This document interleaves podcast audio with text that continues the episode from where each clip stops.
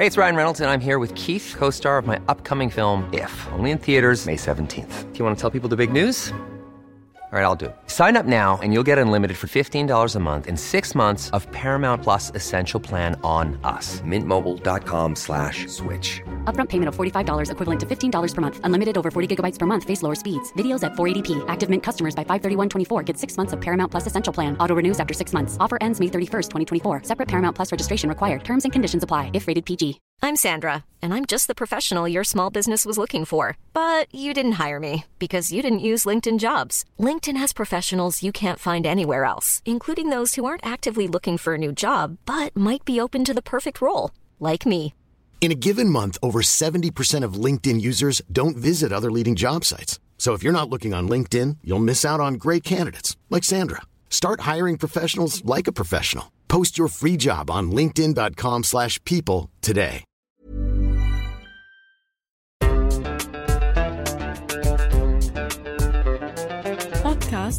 صوت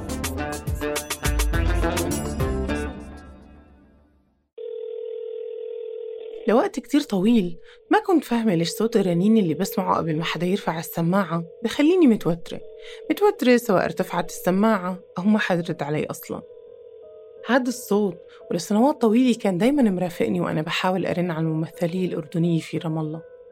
هاي المحاولات كانت دايما مرتبطة بالانتظار. ولا مرة رنيت وحد رد علي مباشرة. ولما كان حدا يرد علي كنت أرتبك وأسكت شوي. والصوت براسي يصير يعلى. اسأليه حتى لو مش فاهمة. اسأليه عشان تفهمي. عدم ممانعة. كارت أزرق. كارت أخضر. كارت أصفر.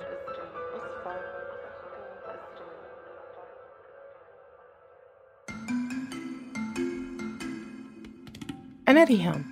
هاي الحلقة من بودكاست خرائط اللامكان رح نروح على فلسطين ونحاول نفهم كيف لون وثيقتك ممكن يتحكم بقدرتك على التنقل. أنتجت هاي الحلقة كمشروع تخرج من الأكاديمية البديلة للصحافة العربية لسنة 2023 بإشراف ومتابعة من فريق صوت. في هذا الموسم من بودكاست خرائط اللامكان بنزور أماكن متنوعة لنكتشف علاقتنا بالأرض والحدود والجغرافيا وكيف تأثر على حياتنا اليومية وهويتنا كأفراد. قبل سنة 1988 كانوا الناس بالضفة الغربية يسافروا بسهولة وكانوا يتعاملوا معاملة الأردني نفسه في أغلب الأحيان.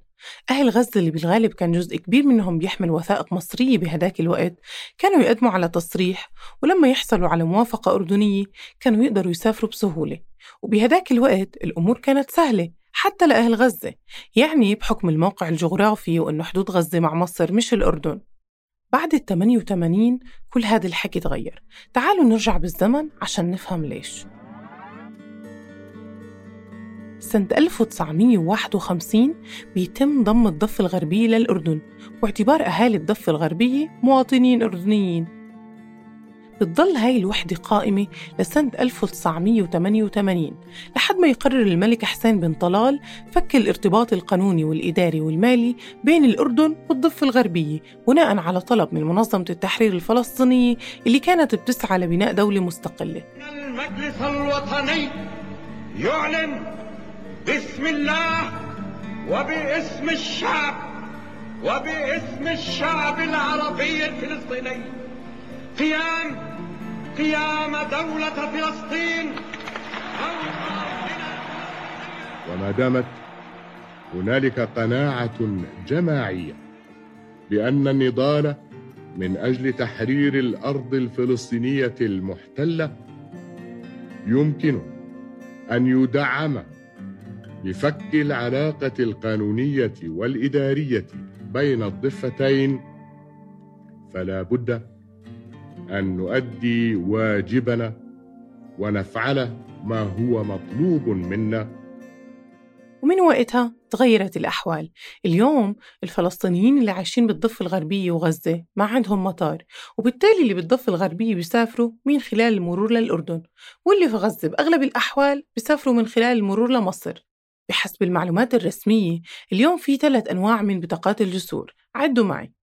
عندكم البطاقة الصفراء. وهي بياخدوها المواطنين الأردنيين اللي قدروا يحصلوا على اللم شمل ويصير معهم جنسية أردنية وبيقدروا يدخلوا الضفة الغربية. البطاقة الثانية هي الخضراء وبيحملها الفلسطينية اللي عايشين بمناطق السلطة الفلسطينية وكمان الأردنية اللي أخذوا لم شمل جديد. وبياخدوها على الجسر لما يسافروا أول مرة وبتدخلهم الأردن. البطاقة الثالثة هي البطاقة الزرقاء. وحسب المعلومات المتاحة بيحملوها أهل غزة اللي أخذوا تصريح عشان يدخلوا الأردن.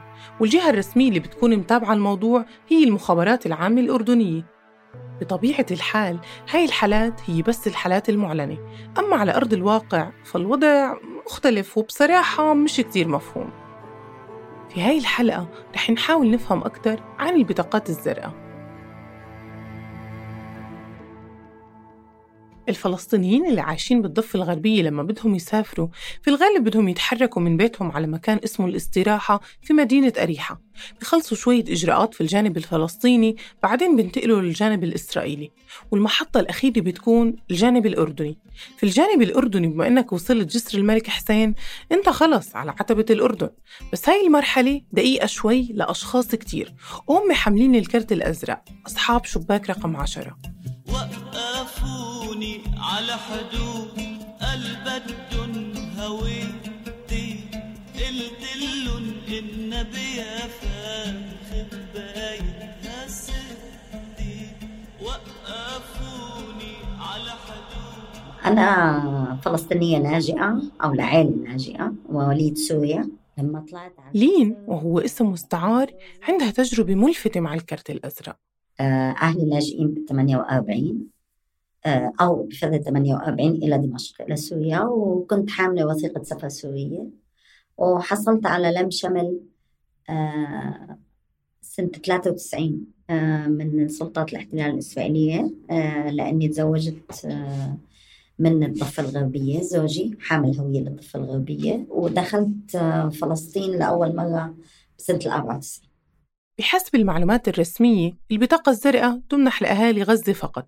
إنما على أرض الواقع بعد بحث طويل ومقابلات كتيرة لقينا أنه البطاقة الزرقاء بيحملها كل شخص ما كان موجود بالأردن قبل فك الارتباط بال 88 هو أو والده أو جده. وبالتالي ما حدا منهم كان عنده فرصة بوقت ما يحصل على جواز أردني سواء مؤقت أو دائم. يعني أي شخص فلسطيني بيحمل وثيقة بلد تاني غير الأردن مصرية أو سورية أو أي دولة من الدول اللي لجأوا إلها الفلسطينية. إذا كانت خانة الميلاد بجواز سفرك غزة فكرتك غالبا أزرق. وإذا رجعت على البلد مع نشوء السلطة بال 94 فغالبا معك كرت أزرق. الأرقام المتاحة بتقول إنه في مئة ألف فلسطيني بالضفة بيحتاجوا ورقة عدم ممانعة لحتى يدخلوا الأردن وبالتالي هم حاملين كارت أزرق. معظم الأوقات هاي المعلومات مش مهمة طالما أنت قاعد في نفس البلد لكن شو بصير لما تفكر تسافر؟ وممكن هاي بتفتح باب الاحتمالات. إنه في أشخاص عندهم ظروف مشابهة للي ذكرناها وبيحملوا كرت أخضر مثلاً. وهالشي صدفته مع أشخاص كتير كانوا بيحملوا كرت أخضر واتاخد منهم خلال حملات تنظيف الملفات أو خلال سفرهم مع والد بيحمل كرت أزرق أو أي فرد من العيلة بيحمل كرت أزرق. أول مرة سافرت بحياتي كان لازم أروح على أحد الشبابيك عشان أخد كرت. هذا الكرت رح يصير رفيق سفري مثله مثل جواز السفر. لما أعطاني الضابط على الشباك كرت لونه أزرق سألته ليه أزرق؟ اللي قبلي أخذ كرت أخضر Hey, it's Ryan Reynolds, and I'm here with Keith, co star of my upcoming film, If, only in theaters, May 17th. Do you want to tell people the big news? All right, I'll do it. Sign up now and you'll get unlimited for $15 a month and six months of Paramount Plus Essential Plan on us. Mintmobile.com slash switch. Upfront payment of $45 equivalent to $15 per month. Unlimited over 40 gigabytes per month. Face lower speeds. Videos at 480p. Active Mint customers by 531.24 get six months of Paramount Plus Essential Plan. Auto renews after six months. Offer ends May 31st, 2024. Separate Paramount Plus registration required. Terms and conditions apply if rated PG. Hiring for your small business? If you're not looking for professionals on LinkedIn, you're looking in the wrong place. That's like looking for your car keys in a fish tank. LinkedIn helps you hire professionals you can't find anywhere else, even those who aren't actively searching for a new job but might be open to the perfect role. In a given month, over 70% of LinkedIn users don't even visit other leading job sites. So start looking in the right place. With LinkedIn, you can hire professionals like a professional. Post your free job on linkedin.com slash people today. أول مرة عرفت إنه في بطاقة أصلا زرقاء ولا خضراء ولا صفراء آه لما غادرت لأول مرة أظني لما غادرت من من فلسطين بعد ما دخلت لها واخذت الهوية لما طلعت على الجسر آه، أنا وجوزي زيارة للأردن. ووقتها طولنا كتير كتير كان وقت الجسر بيقعد للساعة 12 بالليل أو شيء زي هيك بتذكر بالتسعينات هذا الحكي يمكن 98 اذا ماني غلطانة. 97 مش متأكدة بس هيك. ناس كتير بعد فك الارتباط مع الأردن وظهور البطاقات باختلاف ألوانها.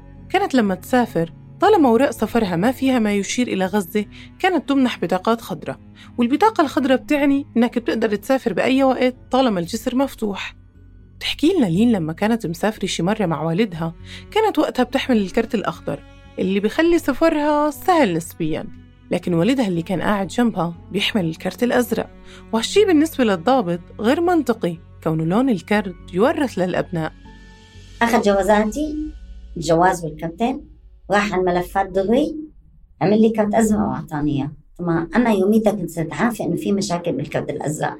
إنه بيتغلبوا ليطلعوا بدهم عدم ممانعة. هون وقت عرفت. يعني مش وقت عرفت. قبل كنت عارفة بس حسيت فيها لحظة طبعا فاضت بكرت رسمي بلحظتها. أبوي خبط علي سؤال آخ ما كان لازم أنزل معك بال وبعد بالباص وما نوقف مع بعض على الشباك حتى ما ينتبهوا. هذا السيناريو كان بعيد نفسه مع لين. هي كمان اضطرت تخلف ابنها بغزة نظرا لظروف شغلها بهداك الوقت. بالتالي صار بيحمل في خانة الميلاد اسم غزة. ابني خلفته في غزة اضطريت أخلفه في غزة. تمام؟ مواليد غزة مسكين استجمع لكل عمره.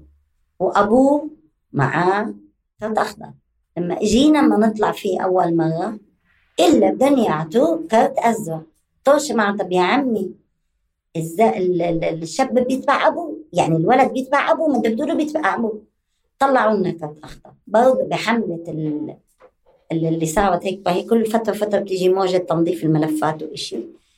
قالوا له أنت بدك تاخذ كرت ازرق على الجسر برضه أبوه كان معه قال له كيف يعني كرت ازرق قال له ابني أنا ابني أنا هيني أنا أبوه أنا المسؤول عنه اسمه فلان الفلاني على اسم ابني. قدرت لين تتجاوز قصة ابنها. كون والده بيحمل جواز أردني مؤقت وبالتالي بيقدر يمنحه لابنه لكن ما بيقدر يمنحه لزوجته. أما مجدي فوضعه مختلف. أنا مجدي أبو زيد مواطن فلسطيني بقيم في الضفة الغربية. أصلا مولود لعائلة لاجئة من يافا. والعائلة انقسمت قسمين قسم منها في الضفة وراح على الأردن وقسم آه، أصغر راح على غزة. مجدي المولود في غزة له 30 سنة عايش في الضفة الغربية متزوج من امرأة فلسطينية من الضفة الغربية. هو بيحمل الكارت الأزرق وهي بتحمل الكارت الأخضر. أولادي آه، بتستغربي طلعوا مع أمهم أعطوهم كروت خضراء. رجعنا طلعنا العيلة مع بعضنا لما عرفوا أبوهم إنه هاي فرجعوا سحبوا الأخضر وأعطوهم أزرق. آه، ف هم مواليد هون وعايشين هون يعني لكن هم بيتعاملوا طبعا في الأردن بالأصل وين الأب مولود. آه، الأب أنا مولود في غزة طبعا. ممكن نستنتج من التجارب اللي سمعناها إنه في خصوصية واضحة لغزة. وهذا الاستنتاج خلى أسئلتي تزيد. يعني ليش غزة تحديداً؟ وشو كان الوضع في غزة قبل فك الارتباط بال 88 تحديداً إنه الفلسطينيين في قطاع غزة وبحكم بعد المسافة عن الأردن فالمتنفس للسفر هي مصر في الغالب. المعلومات الرسمية المتاحة شحيحة كتير والتجارب الإنسانية هي اللي بتقدر تجاوب على أسئلتي ولو جزء منها. عشان هيك قعدت مع وفاء عبد الرحمن مديرة مؤسسة فلسطينيات الموجودة في غزة والضفة ومن القائمين على حملة ظهرت من عدة سنوات باسم التجمع الفلسطيني للحق في حرية الحركة. هلا بوقت الاحتلال من ال 67 كيف ممكن لحدا بغزة إنه يتوجه للأردن. كان عبر إشي اسمه تصريح الشوا تصريح الشوا عمليا هو بيشبه التصريح اللي هلأ ممكن ياخذوا الفلسطيني اللي معه جواز سفر وبس بيطلع بالهوية ومع تصريح. إذا معاه جواز أردني مثلا أو جواز آخر بيطلع للجهة الأردنية بهذا هذا تصريح الشوا بس كمان تصريح الشوا هو عمليا موافقة أردنية للاهل غزة اللا أردنيين واللي واللي عمليا كأنه جنسية مختلفة لدخول الضفة الغربية. وبما إنه غزة مش مرتبطة كثيرا اجتماعيا بالأردن ما كانش في هذا التساؤل والضغط إنه بدنا نتوجه للأردن أكثر؟ لا الناس كانت أسهل طريق لإلها في قطاع غزة أنها تتوجه عبر مصر للعالم كله أو إنه علاقاتها آه، مربوطة بمصر. وبحسب وفاء إصدار الورقة ما كان طول عمره صعب هالقد؟ هالقد كانت إجراء سهل بالتالي ما حسينا فيه في البدايات وتعاملنا مع إنه بدنا ندخل على الأردن بنعمل هالإجراء السريع. وبسيط هو بتدفعي كمان بتذكر آه، كان 52 شيكل هذا الحكي بالتسعينات. آه، واللي هو بيعادل 10 دنانير اليوم 10 دنانير اللي بيدفعوها أهل الضفة رسوم دخول هي نفسها. تدفعيهم؟ وبتاخذي عدم ممانعة. إمتى الوضع ساء جدا. بعد الاجتياحات الإسرائيلية ب 2002 الحصار المشدد على قطاع غزة الانقلاب في قطاع غزة خروج الممثلية الأردنية هذا اللي صعب الأمور. خرجت الممثلية الأردنية من قطاع غزة وانتقلت لرام الله. صار في احتياج ليش بنقول غزة؟ لأنه صار الاحتياج من 2007 احتياج الغزيين لأنه يتنقلوا صار صار أكبر. سنة 2007 زاد عدد الناس الموجودين في الضفة الغربية وهم من غزة أصلاً وبالتالي كانت الإجراءات عم تصير معقدة أكثر نتيجة التغيرات السياسية اللي عم تصير في فلسطين. اليوم في آلاف الناس اللي عايشين بالضفة الغربية باختلاف أماكن ميلادهم أو الوثائق اللي بيحملوها بيحتاجوا عدم ممانعة لدخول الأردن. وفاء وزملاء كتير إلها ضمن هالحملة بتطالب بإلغاء عدم الممانعة وبعد تواصلهم على مدار سنوات مع نواب أردنيين وصلوا لاستنتاج إحنا مش موجودين على الأجندة الفلسطينية. إحنا عنا قياده لا ترانا. لا ترانا وتحديدا لما بيجي اسم غزه بشوفوناش. مش بس بشوفوناش هن بشوفونا عبء حتى وإحنا عايشين في الضفة إلنا. 20 و30 سنة بنسدد ضرايبنا. إحنا مواطنين مش بس صالحين أحسن من صالحين. ومساهمين ومساهمات. في كل هاي الحركات اللي بتصير في التنمية إذا في عنا تنمية إحنا جزء أصيل منها. كل الحركة الثقافية الاجتماعية الاقتصادية. مجدي بيعتبر إنه ما في أي محاولات لتغيير الوضع الحالي. وحتى البدء من المواطنين المتضررين اللي عايشين في الضفة الغربية وصعب عليهم جدا يسافروا من أي مكان تاني غير جسر الملك حسين.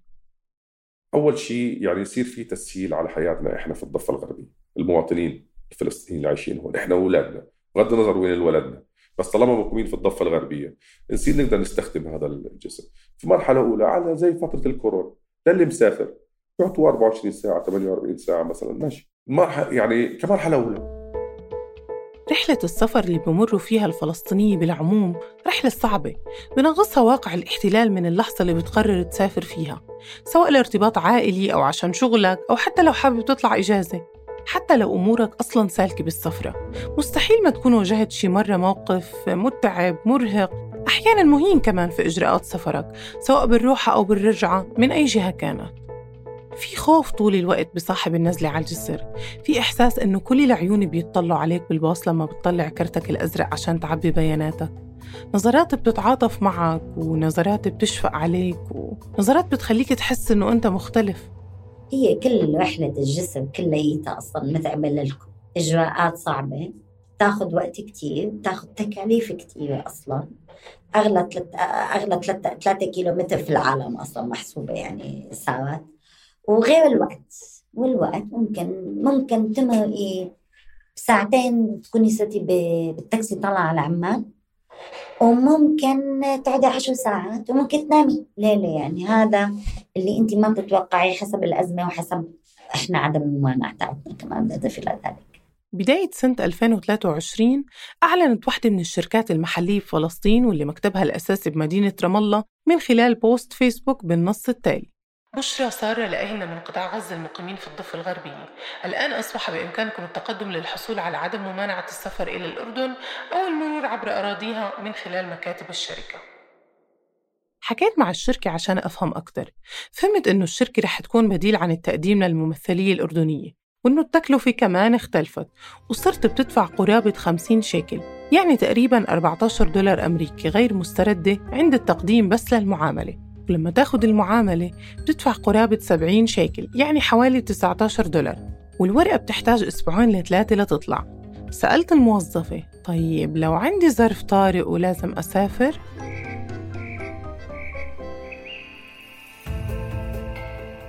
كنا معكم في هاي الحلقة من خرائط اللامكان من الإعداد والتقديم ريهام المقادمة من التحرير والإنتاج جنى قزاز ومن المتابعة محمود الخواجة الهندسة الصوتية لنور الدين باللحسن بودكاست خرائط اللامكان من إنتاج صوت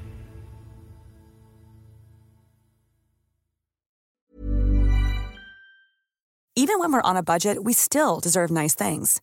Quince is a place to scoop up stunning high-end goods for 50 to 80% less than similar brands.